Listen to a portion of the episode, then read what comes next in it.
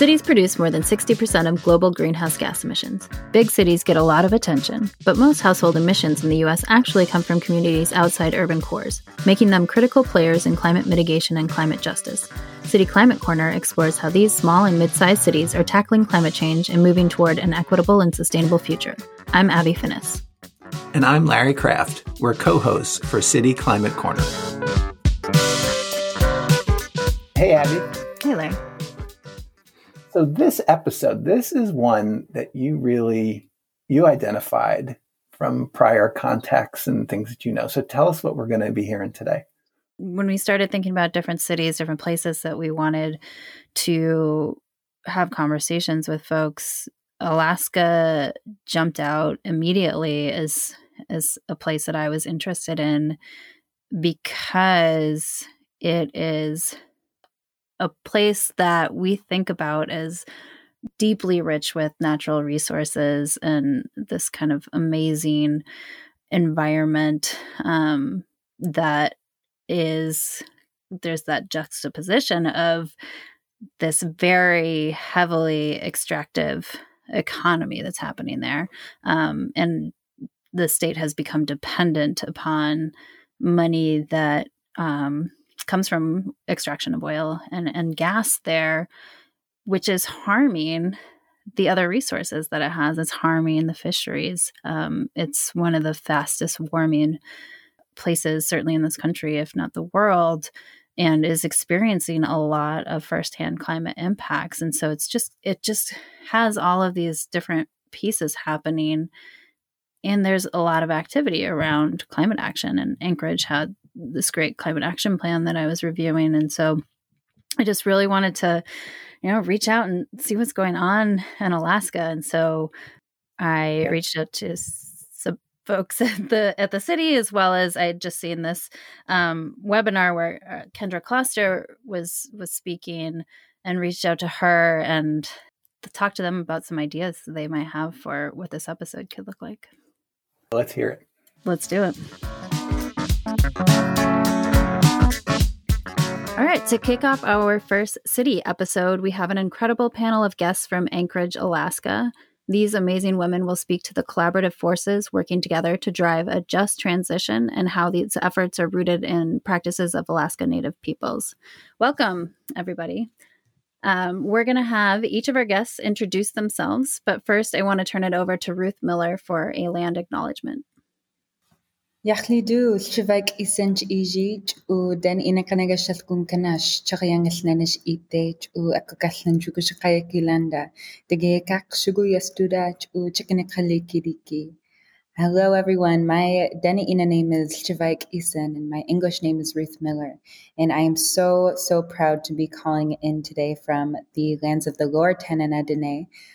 um, in the interior of Alaska, what's now called Fairbanks. But my family is from the Lake Clark region, and I live and work on my homelands, Dena'ina lands of Dgheyay Kaq', otherwise known as Anchorage, Alaska. And when we do a land acknowledgement, we're not just honoring the ancestral and perpetual relationship that our Indigenous peoples have with our lands and with their places that raised them, that created their cultures, that dictated their languages, but we're also sharing a commitment. We're sharing a promise to the ever present protection of those lands and the need for responsibility and respect of those lands and waterways that we're all honored to be guests on. So, Chicken for giving me the opportunity to acknowledge this beautiful land that I am so honored um, to be present on today. It's beautiful. Thank you. Hi there. Um, my name is Polly Carr. Um, I am. Uh, uh, calling in uh, in this show from um, the unceded De- Dena'ina lands in Anchorage, where I live with my family. Um, I am a, a, mother of a 10 year old daughter, and uh, she is a driving force in the work that I do and why I am uh, committed to uh, working with the other incredible guests of the show on um, climate solutions and ensuring Alaska remains one of the best places to, to live and raise a family. I run the Alaska Center and the Alaska Center Education Fund, And we are working towards a thriving, just, and sustainable Alaska for future generations. Thanks for having me. Hello, my name is Kendra Kloster. I appreciate being here with everyone today.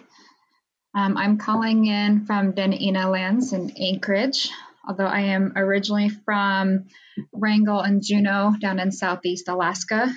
I am first and foremost a mother, my most favorite role in life. I have two kids.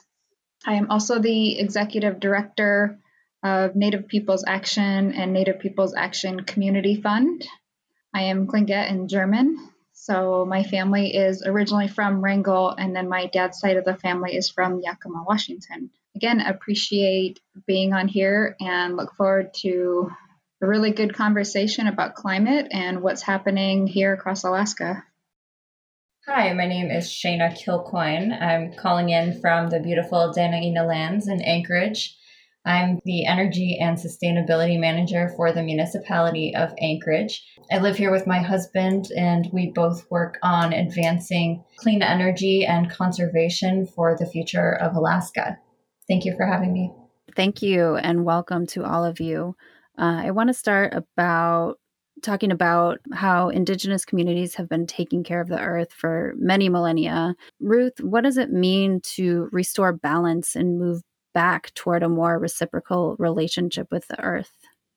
In my work as a climate justice organizer, we often incorporate the framework of a just transition. And a just transition refers to the transition that we must make from an extractive economy based on exploitation of workers and extractive capitalism and a legacy of colonization towards a regenerative economy that's based on reciprocity, community care, and wellness, um, and deep a fundamental respect for our earth and natural spaces.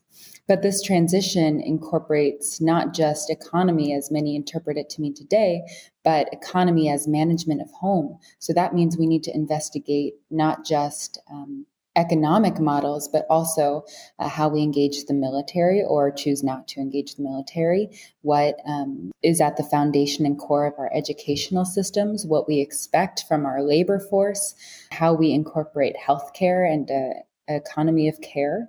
Um, to really permeate not just the various sectors of what contributes to an economy, but the ideology that undergirds the economy. So in our indigenous communities, this is very familiar because we're not just moving towards a visionary future into the unknown of what this harmony and this these new structures of interrelationship must look like. They're in fact very familiar to our indigenous peoples. They are founded on the reciprocity and the um, mutual investment in community and one another that um, allowed Indigenous communities to thrive for millennia uh, and continue to thrive today. So, when Just Transition began planting its seeds here in Alaska, we realized that even those words, we have to make them our own if they are to uh, sprout and eventually blossom here in our homeland. So, in honor of the Lower Tanana Dene, upon whose lands we were initially gathering, we chose to um, use the words Kotrasne, which in the Benti Kanaga language means remember forward. We choose to remember forward, to bring the lessons of our ancestors and the teachings of the indigenous stewards and leaders of these lands into our advocacy and activism across all sectors and across all industries as we think about how to reinvigorate all aspects of our economy towards a just transition. I recently saw a report from the Environmental Defense Fund. Alaska's warming twice as fast as the rest of the US, three degrees Fahrenheit in the past 60 years, and winters are even twice as warm, six degrees Fahrenheit warmer than, um, than the past 60 years. What are the impacts of that? What has that done? How's it all connected? Kendra, maybe you could start. I think I want to first start off in saying when we're looking at Alaska, you know, for those who may not be really familiar, you know, I, I often think about this map that we pull up, um, where we take Alaska and we kind of put it over the rest of the United States, and we see the Aleutian chain starting over in California, all the way to southeast, which is touching Florida, and then how big we are in between. So, thinking about the landmass of Alaska and thinking about the different climates that we have here. Um, I mentioned I come from Southeast. Um, there's the Tongass National Forest, and so I grew up in a rainforest. Although where Ruth is, you've got tundra lands, and you go even farther up north to Utqiagvik, formerly known as Barrow. We think about the lands there, and then all the way over, you know, to the Aleutian chain. We are a very big state with a vast amount of lands and waters, and so we're looking at many different issues happening across Alaska. And so I just want to make sure that this fully understood. So when I'm thinking about Southeast and the climate change that we're seeing happening there, um, there's been times at home where we've seen fires and droughts in, in Southeast, which has really been unheard of. And then just a couple years ago, we had massive amounts of fires all around Anchorage and up in Beaver. It, it was all over the state, and we were just really waiting for rain. And and then we're also looking at the when we're looking at winters and we really think about our our hunting, fishing, and gathering. Our seasons are changing, and so as as our seasons are changing, we're having to change on how we hunt, fish, and gather. So we see these impacts and we feel these impacts so much into our livelihoods. The fish, where our waters are warming, we're seeing fish dying off in unprecedented numbers. Um, I was home in Wrangell um, just a couple years ago, and the berries didn't even come out. They shriveled up before they even got, you know, able to pick because it was so warm. We're seeing ice up north that is melting at unprecedented rates. So, in areas where you're used to using the rivers as like ice roads, and we're going out on ice, and normally when it would be frozen in this time of year, people are falling through because of the the changing of of our seasons here, and so we're feeling this um, in many different ways and in many different forms all across Alaska. And so when we're coming together here, we really know the impact of having to work in partnership and having to address these issues very head on so we can ensure that we have this lifestyle that we not only are accustomed to but it's more than that. It's it's the our traditional way of life is at stake. You know i think about my kids and i want to be able to take them you know out fishing but it's changed so much. So how are we protecting our fisheries? And we need to make these changes now and we have to do it together as a group. And really going forward with these indigenous values alaska is also you know known for having a large supply of oil right? What what tensions does it raise that you have an economy that sometimes that is often based on extracting oil and, and fossil fuels there. And, and how does that impact the way people think about climate impacts? I would just begin with a reminder that oil was not our alaska's only economy and alaska had many forms of productive and lucrative economy that was successful in forms other than capitalism. And so when we identify oil as our current state moneymaker, we have to remember that it's only making money for a, an elite few. And it is coming at a huge uh, environmental and humanitarian price.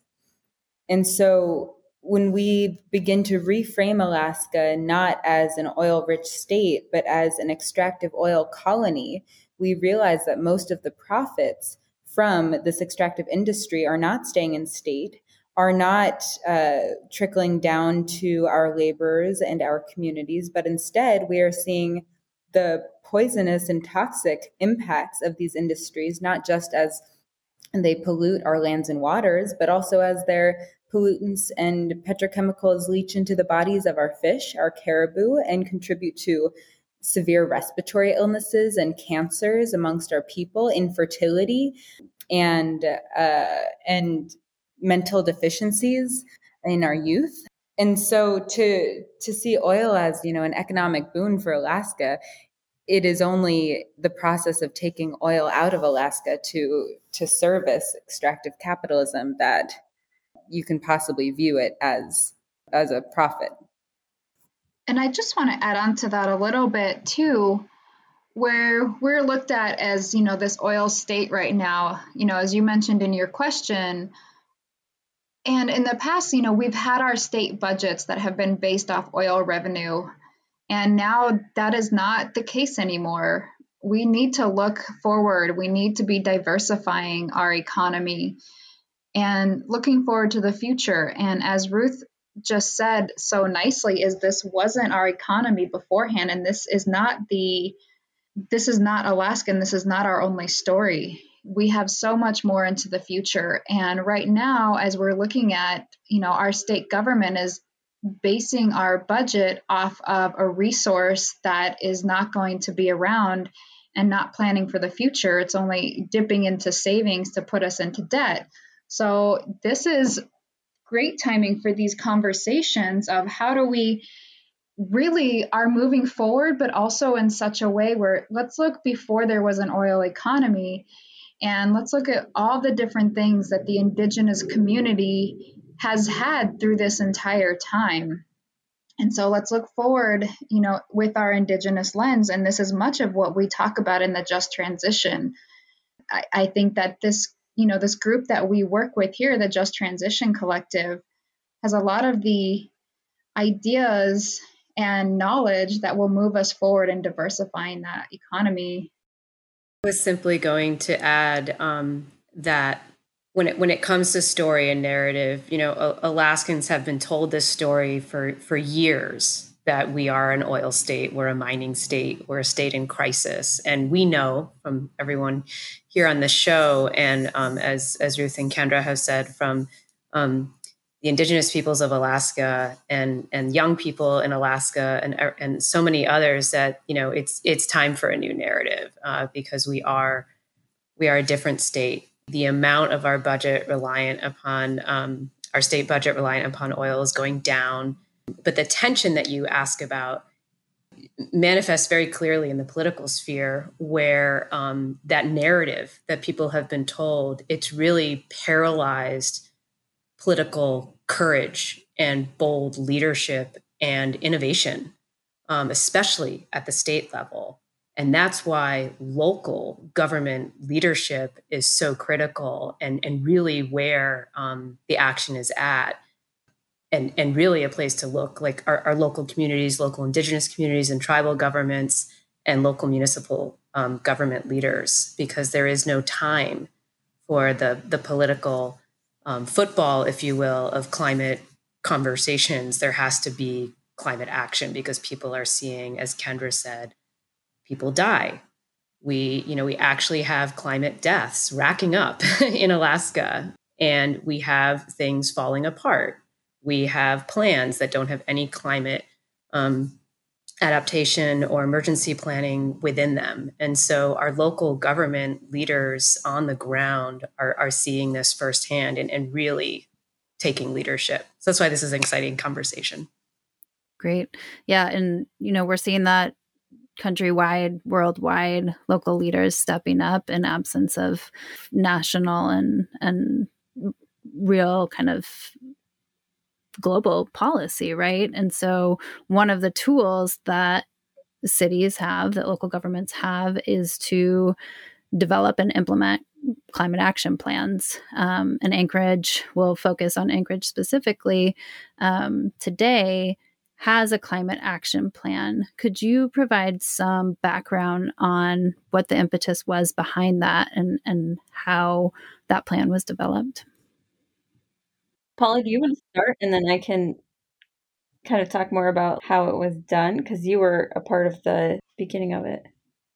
I think what's important to note is that Anchorage had um, a climate action plan written years ago that um, by the former First Lady of Anchorage um, that then sat on a shelf uh, through some administrations, and uh, it was it was really only in 2017, I think, when um, that plan got dusted off and brought back into reality.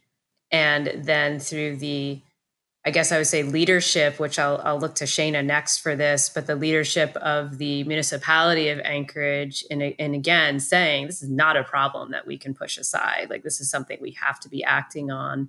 And local assembly members who then also uh, voted to approve it. Um, it. It was that local leadership that really, I think, set things in motion.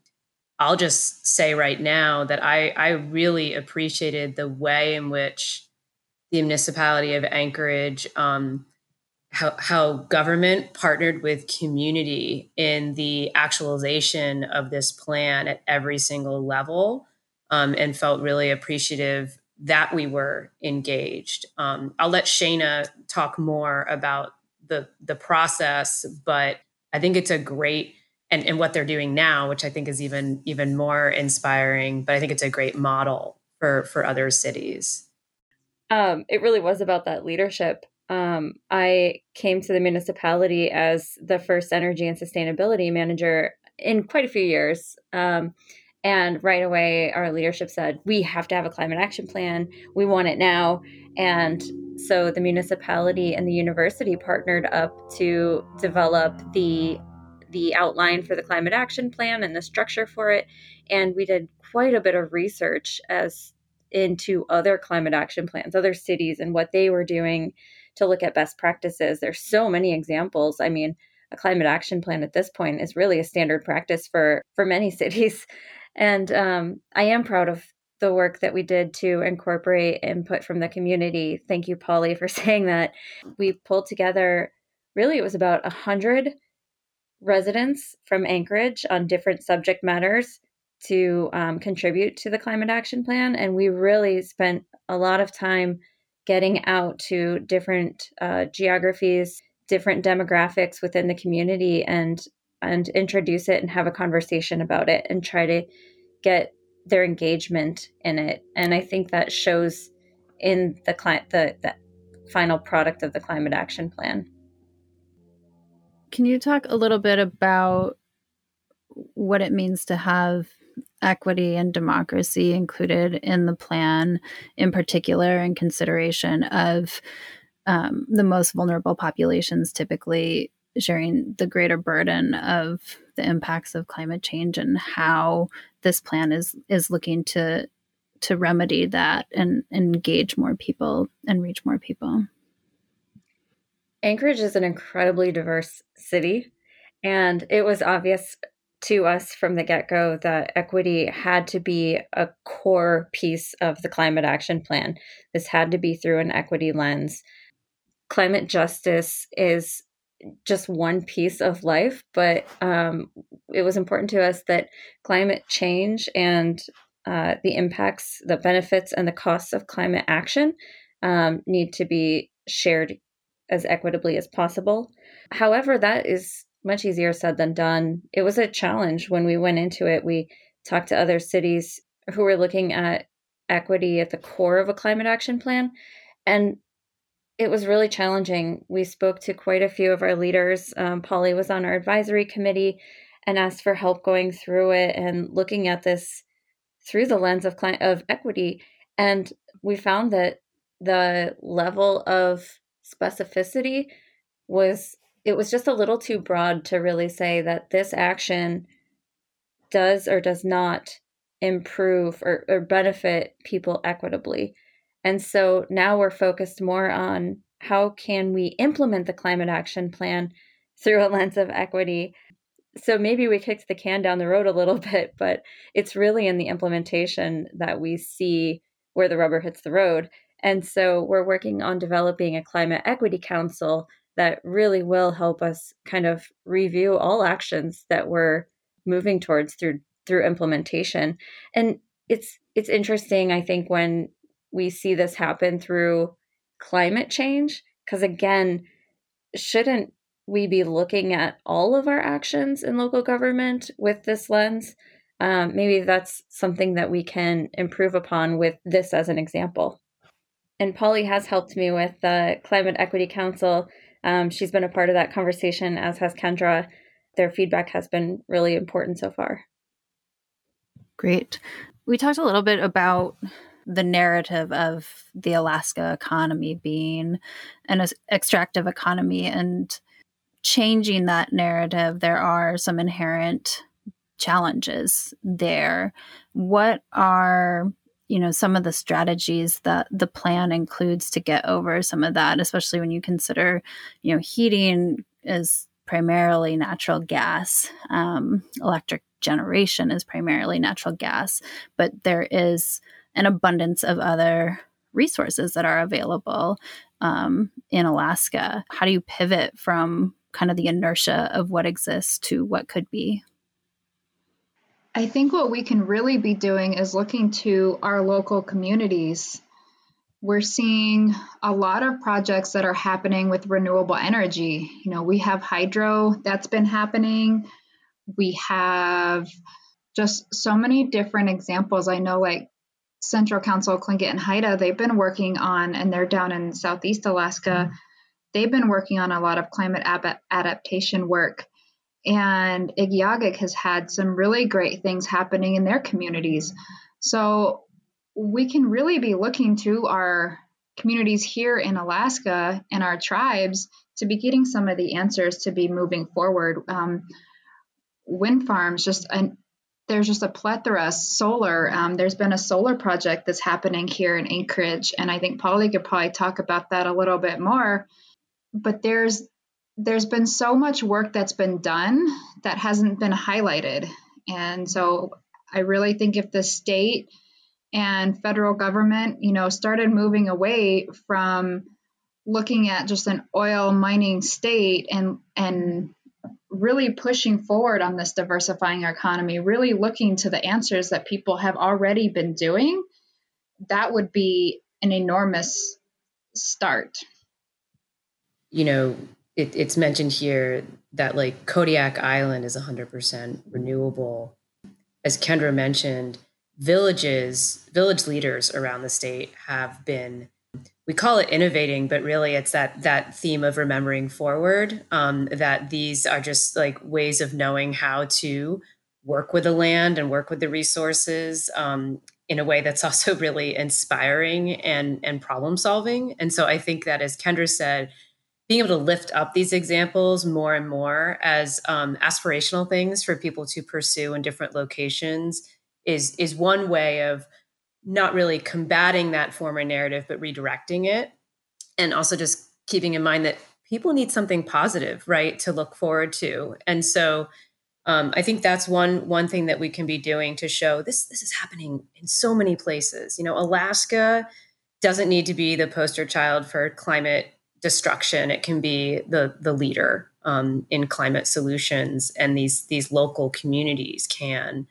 Um, I think that other ways to help people realize this, you know, at the at the heart of it, we connect more with things and we can see a personal benefit, right, eh, to our lives. And so the project that Kendra mentioned, Solarize Anchorage, which now there's also a Solarize Fairbanks and there's a Solarize Kenai these are just projects similar to cities in other states um, where residents can come together in a neighborhood, bulk purchase, bulk install solar, take advantage of the federal tax credits, which thankfully now that the federal level we have that continuing opportunity um, and bring costs down. Um, so you're talking about like helping people at their at their pocketbooks and um, also with energy costs coming down and bringing more renewables onto the grid and creating a sense of agency over your energy future, which climate change is really overwhelming. But if people can reach out and touch something as a solution, it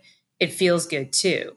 The the challenge with those projects right now is that they're not accessible to everybody. So I think that's our collective challenge as we look at these projects is how do we make how do we make solar? How do we make heat pumps, which are um, is a fun project happening down in Southeast Alaska. How do we make these accessible to all households and all income levels? Um, so I think that like really providing these positive examples, showing people that it's possible, showing what the benefits are to this is really helpful. And then finally, I would just say like we need to ask ourselves like why do people want to live in Alaska? It is that quality of life. It is being near like healthy water and salmon and uh, resources that sustain people, and it's um, having opportunities. It's it's an expanding tech sector. There's there's all sorts of opportunity that we have to think about and really start framing that oil economy and that mining economy. Th- those are archaic. There has been. They're not the way of the future, and it's not really what people want. I'll add on to Polly's thoughts. Uh, when we did talk to folks about the climate action plan, you know, I was often in pretty conservative rooms and would just kind of be pretty anxious when we were delivering the climate action plan. But it really seemed like the residents in Anchorage were ready for this and are behind this and are excited because, yes, we have this past that is an extractive past that we're all familiar with and that has really provided great things to our community. And so I'm grateful for that. That has helped build our cities. But, um, you know, there's a lot of opportunity here. And when we talk about um, what kind of technology advancements there are, we have the opportunity to do a lot here and to diversify our resources. For instance, for energy efficiency, is shown that we can save about 25% on our buildings across the board. We're really, we can focus on architecture and, and advanced architecture here. We've got the Cold Climate Housing Research Center doing really amazing things.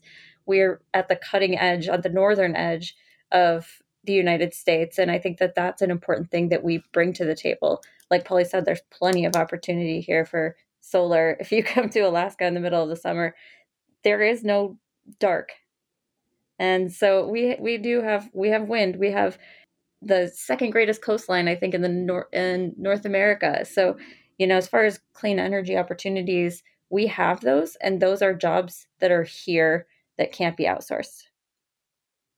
That's great. It strikes me being um, being in Minnesota, listening to some of the areas you're researching and educating people on heat pumps and cold, what do you call cold housing research that stuff that we could we're we're dealing with and learning as well just you probably at a little bit accelerated level. So i want to turn and ask you about elevating youth voices.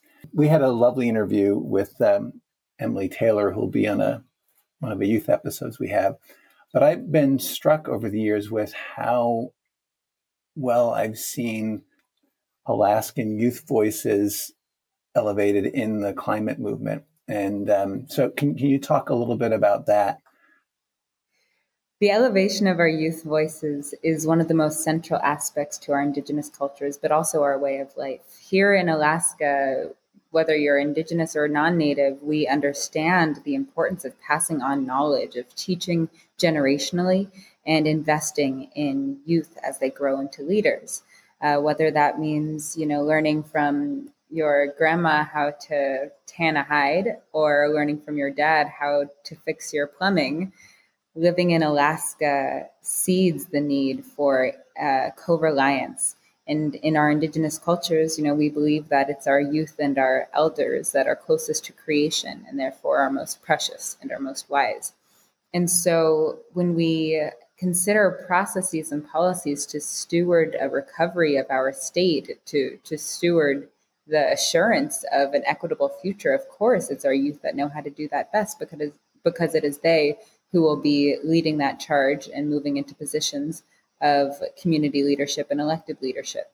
And so we work across our organizations represented here and beyond to make sure that youth are not only elevated but really invested in that they're mentored that they have opportunities to share their stories and validate their voices not just you know parroting what they've been taught but to deeply reflect on their life experiences and all that has gone into forming their attachments with this place and and seeing that as power seeing that knowledge and that wisdom as strength uh, so that they begin to identify themselves as leaders. That is how we make our movement sustainable by not only investing intergenerationally, but by making them holistically supportive and loving so that we're caring for our youth not just by making demands of them and throwing them into leadership unprepared, but by loving them, by treating them with tenderness, by being good aunties and uncles, by thinking about how we as a community can support our youth and elevate them to lead for the next decade and the next generation. Yeah, and I'll just um, add on to that. And, and M. Taylor is phenomenal. I'm so so glad and really looking forward to hearing her words directly. Young people in Alaska uh, have been rising and, and meeting this occasion for years.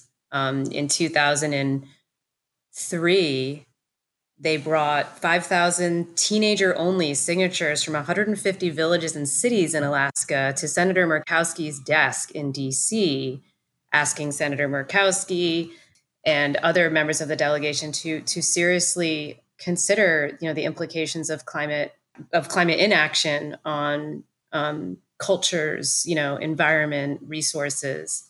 And despite not being met back with um, equal uh, action by our elected leadership, especially the federal delegation, they've they've continued forward, and they have um, there are youth engaging in climate action plans in Sitka.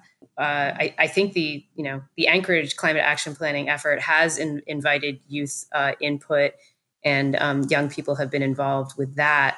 Um, they're they're pushing their legislature and their governors, um, asking for action, demanding climate task forces. Um, young Indigenous women have have made these demands in, in, in many other spaces, and so despite you know the, what I think is a very brilliant deflection by some of our elected leaders at again I would say the federal level to say, oh this is this is something your generation is going to solve. Um, they they come back and they say actually no you're in power. You, you actually have to take that action now. And the beautiful thing about young people is they don't have tolerance for iterative change and they see the intersection of climate justice and racial justice and and we do too but like they move forward so beautifully on these issues. And as ruth said if we can just support them and authentically elevate their voices and have elected leaders authentically um, recognize what they have to offer,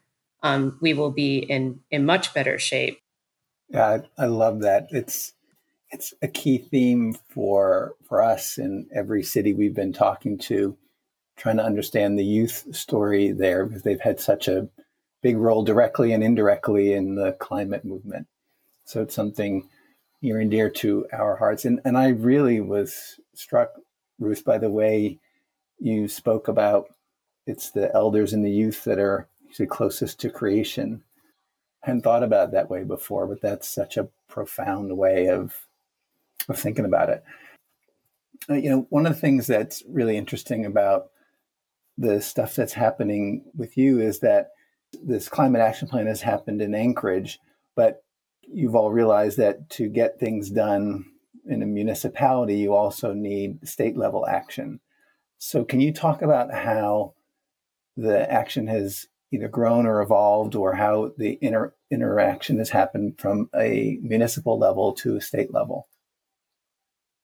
Go, Ruth. One of our most powerful and most hopeful collaborations of the past year has been the rise of the Alaska Climate Alliance, which is a multi sectoral alliance of about 100 different organizations with about 200 folks who pop in and off of our calls, um, working together across industry and across sectors towards um, climate action in a variety of ways. We come together under shared principles uh, and shared commitments to begin to share information, uh, strategize around resources, um, and to begin to activate climate action in coordination with one another instead of working in silos.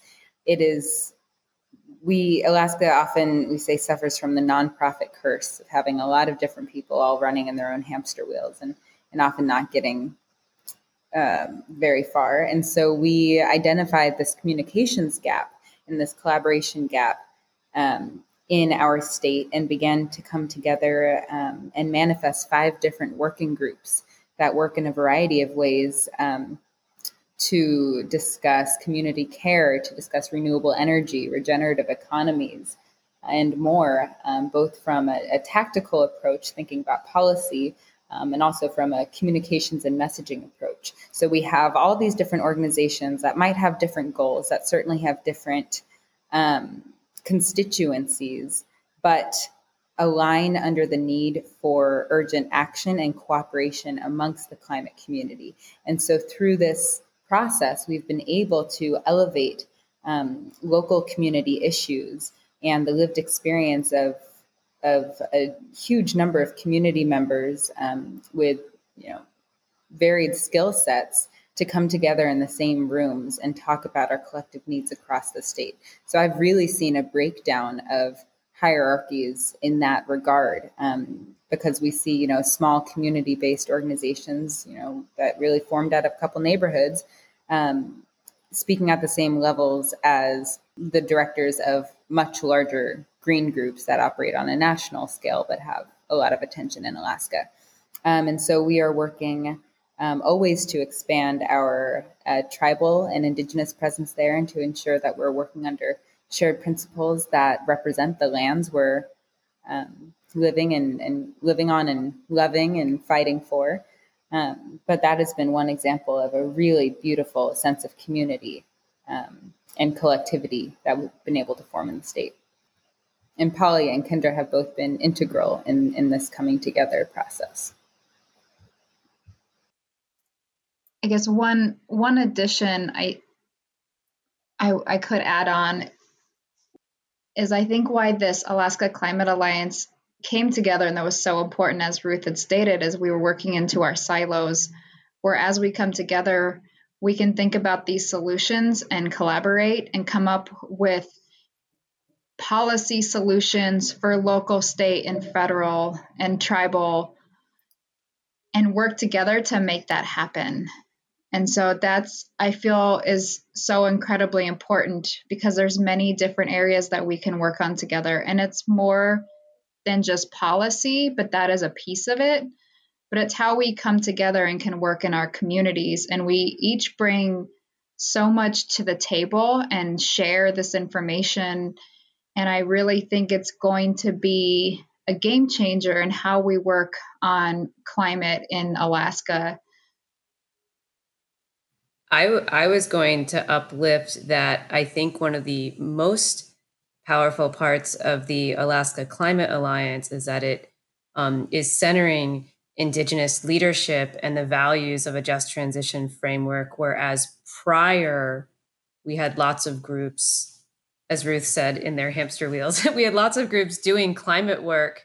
So, definitely in different directions and not knowing the full landscape of who's doing what, who can leverage change at the local level, who can leverage at the state level but I think it's also that that real rooting in um, indigenous leadership and just transition uh, principles. It, that that is the new part, and I think that makes us resilient and more powerful as a movement, um, and it helps us develop shared language about what we're trying to achieve. Um, so when we talk about climate justice and equity, um, we have a, an opportunity this time around that I think hasn't been as um, present in in the past. So I I feel grateful for that aspect of it.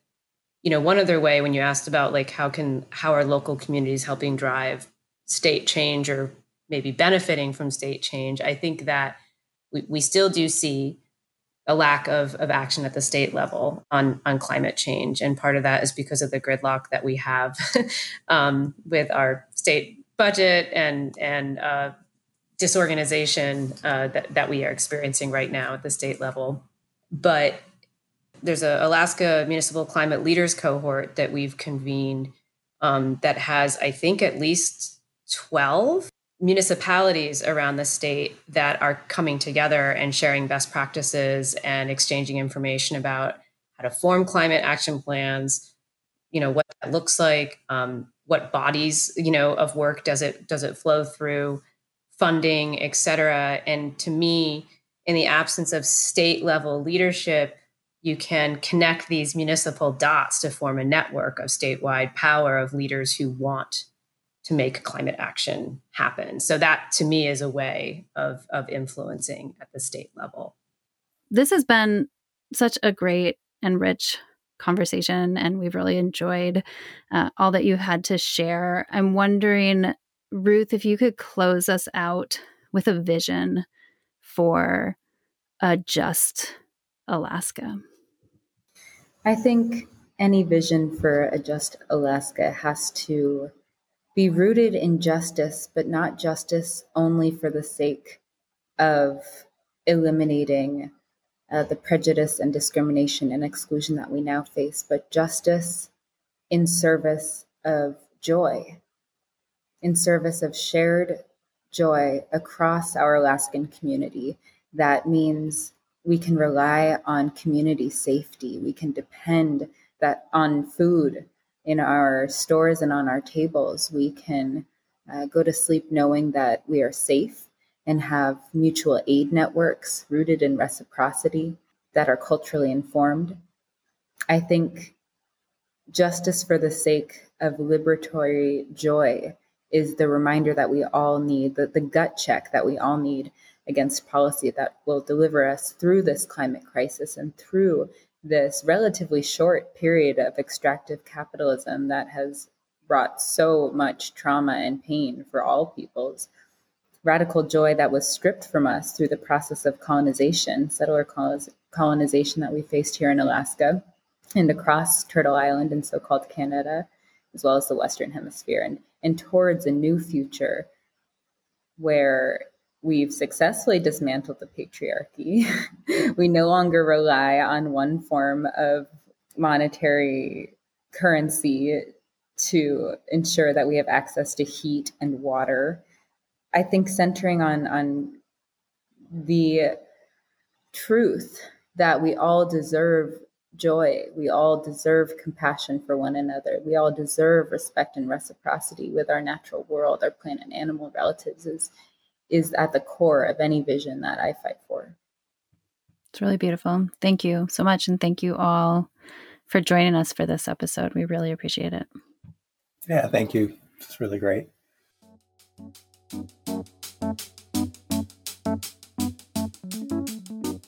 Wow, that was quite an interview. What did you think, Abby? I was just really, you know, found it to be an incredibly inspiring episode and, and group of women who are on the ground doing amazing work to reach across communities and try to you know build upon each other to build support for rewriting Alaska's story into something of prosperity for all, something that returns back to what Alaska gives, you know, in a way that isn't harmful to the land. And it was just all around, you know, just great conversation and really rich and and thought provoking, I think. Yeah, one of the best discussions I've heard where you know, we often talk about many people talk about climate justice, environmental justice, but I was struck by how all of the climate work flows from their their story, the and how the the native story and learnings just kind of infuse everything they're doing. Where the the climate work isn't an afterthought, but it's it's a it comes from that. It doesn't start there. Mm-hmm. Yeah, and I think that you know that's that's the kind of shift and the kind of mentality that we all need to adopt and and take that approach for how do we want to live? How do we want to be present on this planet? Yeah i was there's so many things that i'm taking from this. The concept of remembering forward was one that just really struck me. And then when ruth was talking about young people which obviously is something really important to me um, that the elders and youth are both so revered as be, because they're closest to creation. And i thought that was just uh, it's true right? And mm-hmm. you know elders have the wisdom of the years and youth have the wisdom of youth of not of being able just to say you know we need to do this. No obstacles. We need to change things so I thought that was really profound. Yeah, I really, I really appreciated that sentiment. Um, you know, I think that I think one of the most powerful takeaways from this conversation is how what we're seeing, you know, across the country, across the world, and surfacing of uh, local climate action in communities is strengthened when those communities reach out to one another, when more people are involved and can start pushing and elevating that work to these higher levels to have bigger impacts that um, will continue to ripple and benefit more people. And so I think that it, this is just such a great place to start, I think, for these conversations with cities and why you might want to hear about what another city is doing and how you can get connected into the larger community as well as within your own community to advance this this action. Mm. You, you often questions you can get at a local level is well, does what we do here matter? And I think it I think in it does. And then you can make it matter even more by sharing and questioning and listening and, and talking to others because what we're seeing already is you inevitably will find others that learn from you and that you can learn from nearby you and also you know elsewhere around the country so mm-hmm. one last thought is Ruth is right. We've had an extractive economy for not that long in the way that we do. You know, oil and gas and, and coal and these fossil fuels haven't really been a part of our human history for that long. Um, and throughout history, we go through these different changes and technological changes. And once there's something new, you know, we kind of grab onto that and we and we we go with that and we absorb that that transformation. And so this is this is a moment in time, right? So what is what is on the horizon and just kind of the descriptions of of what everyone was talking about makes me believe that Alaska can rewrite its narrative. It makes me believe that the globe can rewrite its narrative. We hope you enjoyed this episode of City Climate Corner. If you like what you're hearing, make sure to subscribe and give us a review. If you're able, become a monthly supporter through Patreon. As always, you can find more information on this topic and resources from each episode's guests on our webpage, cityclimatecorner.com. If you have an idea for the show, send us an email at cityclimatecorner at gmail.com or find us on Twitter, Instagram, and Facebook. City Climate Corner is produced by Abby Finis and me, Larry Kraft, edited by me. Music by King Gizzard and the Lizard Wizard. Thanks for listening, and we'll see you next time.